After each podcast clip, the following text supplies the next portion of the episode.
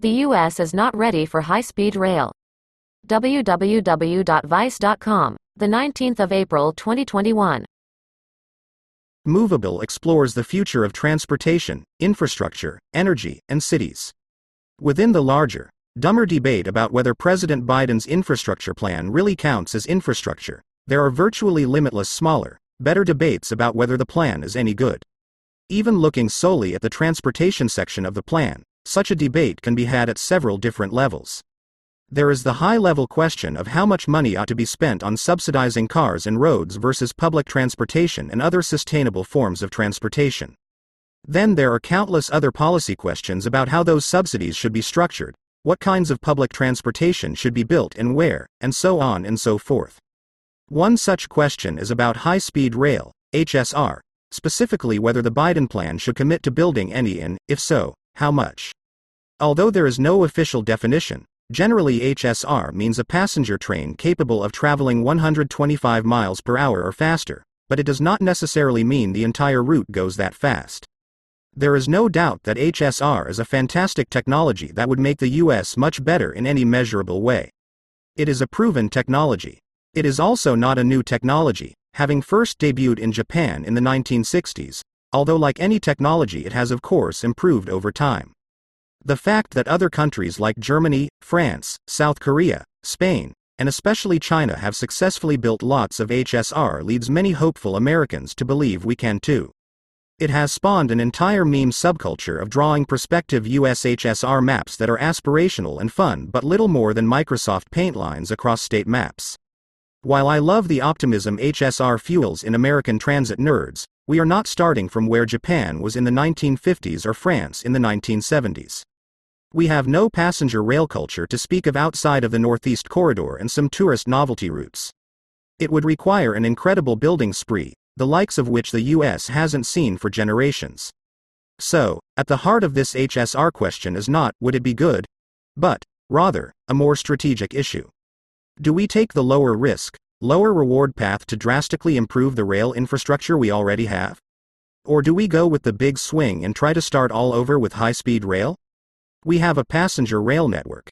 It sucks right now, but we can make it better a lot easier than we can build a new one.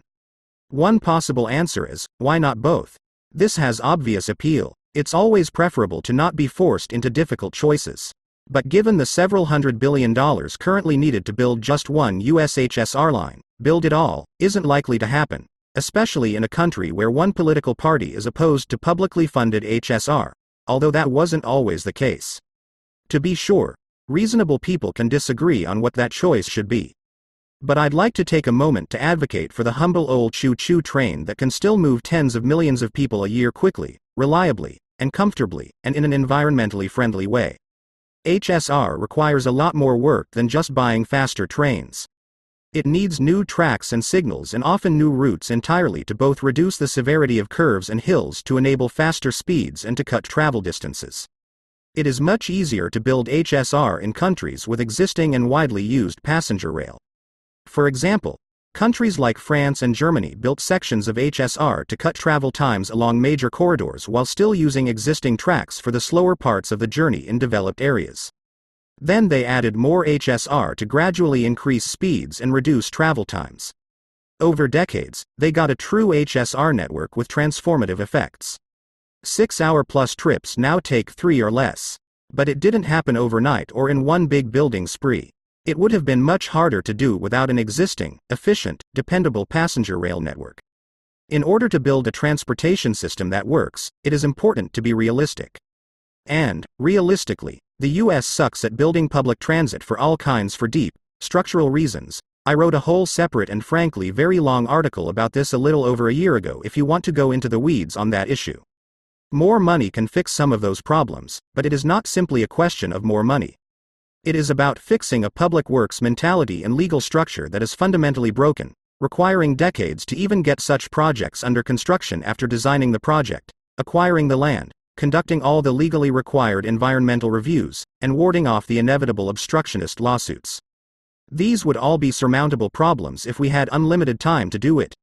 But we do not. Unfortunately, time is running out to build an HSR network that will meaningfully shift travel patterns away from more polluting means like airplanes and long drives.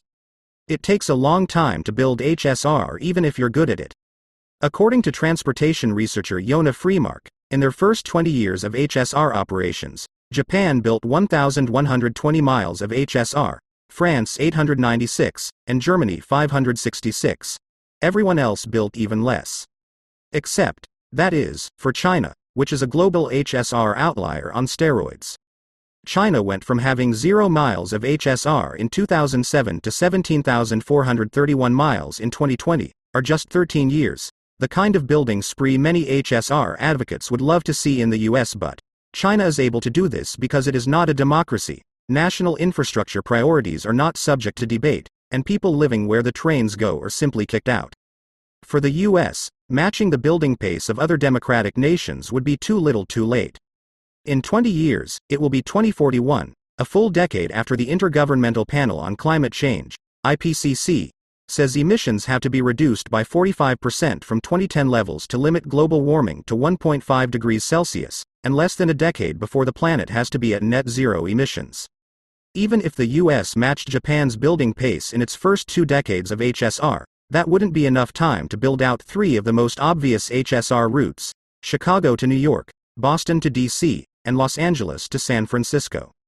Of course, the latter California route has been in various planning stages for several decades and is nowhere close to done at several times the original cost estimate, so even matching the building pace Japan accomplished several generations ago feels so aspirational as to border on delusion. Fortunately, as great as HSR is, we don't necessarily need it to make rail travel appealing again to many Americans. We just need to work with what we have and make it as good as it can be. The U.S. already has an extensive 140,000 mile functional rail network owned and operated by freight rail companies that is also used by Amtrak. If we're going to have decent U.S. rail service in time to make a meaningful impact on emissions, this is our best shot. Amtrak even released a map of what this might look like should Biden's infrastructure plan get enacted. Some critics have suggested Amtrak's plan includes a lot of political pork projects that don't connect viable rail corridors, but that's generally not true, such as the plan to create passenger rail service from Atlanta to Charlotte, two major and growing metropolitan areas. In fact, one of the plan's best attributes is enhancing service along existing routes that desperately need it, like Chicago to St. Louis. In fact, the Chicago to St. Louis route is a perfect example of both what can be achieved and what still stands in our way to better rail service. The route has already received $2 billion in order for trains to have fewer crossings with roads and can travel at 90 miles per hour, soon to be upgraded to 110 miles per hour. But as the Wall Street Journal reported in 2019, that is unlikely to make a significant impact on people's travel habits because the trains rarely go that fast. They often get stuck behind freight trains. And since the freight companies run the rails, they rarely prioritize passenger rail as they're legally required to do. So, Despite spending billions of dollars in useful infrastructure improvements that would cut travel times by 20%, it doesn't matter because the trains are still scheduled to travel an average of just 53 miles per hour, anticipating inevitable delays. It often goes even slower.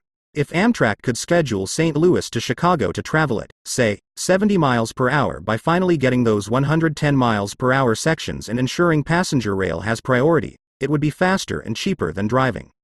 Would HSR have made Chicago to St. Louis more appealing? Of course, faster trains are better than slower ones if they exist. But Amtrak didn't have the right of way to build new high speed tracks or the money to buy that much land, not to mention the costs for the HSR infrastructure itself. Closer to the cities, the high speed trains would be stuck in the same freight rail traffic jams as the slower ones. Plus, we'd still be waiting for construction to start. Without a ridership base already taking the train putting pressure on public officials to make HSR a fiscal and political priority, there's no incentive to take the incremental approach that has been so successful abroad. That being said, there are routes where building HSR may make some sense, at least theoretically, because there is no existing direct rail route. For example, New York to Chicago is a great candidate. Currently, Passenger trains take a circuitous route across New York State to Buffalo, then to Cleveland and on to Chicago. It takes 19 hours as scheduled. The most direct line, which would cut through Scranton and head directly west to Cleveland, doesn't exist, at least, not for Amtrak, and what makes for a good freight rail route despite curves and steep grades may not make for a good HSR route. All this even though New York and Chicago are about 650 miles apart as the car drives and are connected by 1,462 nonstop flights per week. An even efficient conventional rail running at 70 to 90 miles per hour would still be an all day journey. In theory, HSR would be ideal for a route like this. The problem is there are an awful lot of existing things between New York and Chicago. A direct route would cut through county after county of densely populated areas. China successfully built tens of thousands of miles of HSR by relocating untold numbers of families out of the way. That is simply not happening here. A common response I've gotten to all this HSR naysaying is usually some version of a patriotic pep talk that the US has built big, great things before and we can do it again. Specifically, people often mention the interstate highway system as an obvious analog. But there are three reasons that's not a good comparison. First, the interstate highway system did force tens, if not hundreds of thousands of people out of their homes, primarily communities of color, destroying those neighborhoods. After decades of reflection, transportation experts have formed a general consensus that this was a huge mistake and are considering tearing down many of these urban highways. Anyone suggesting we should do the same thing but for trains because trains are better than cars needs to reflect on the fact that many people earnestly believed the exact opposite 60 years ago, which is how we got into this mess today. We need humility in equal doses as ambition to avoid the mistakes of the past. Second, doing something similar today would require displacing even more people at an even bigger scale. The US has twice as many people as it did in 1956 to 328 million versus 169 million, when the interstate highway system construction began in earnest. And almost all of that growth has occurred in suburban sprawl, meaning more parcels of higher value land to seize from a greater number of people and greater limitations in what a potential track route could look like. To put it lightly, we are far from a political consensus that tens of thousands of suburban families need to give up their homes for any greater good, much less for HSR specifically. Third, the interstate system was built before environmental review laws were enacted. In fact, it was in part the interstate highway system's many endemic inequalities and environmental impact that helped Americans realize environmental review laws were necessary. Paradoxically, the highway system helped ensure we would never build anything like it ever again. At its core, the HSR versus traditional rail question harkens back to an age old story about American ambition. More than anything else, Americans are united by a national myth that anything is possible, and that if it is possible, we should do it to demonstrate our national superiority. We can build a train across the country and put a man on the moon if we want to. Sometimes, I see tweets or hear talking heads refer to the interstate highway system as if Dwight Eisenhower woke up one day and decided to build it from scratch and a few years later, boom, done. But this wasn't the case at all. The major interstates weren't completed until the 1980s. A perfect testament to how Americans think of public works is the fact that it is infinitely easier to find posts celebrating the creation of the interstate system than any information about when it was finished. And that doesn't include all the turnpikes and parkways states built on their own for decades prior to the interstate system.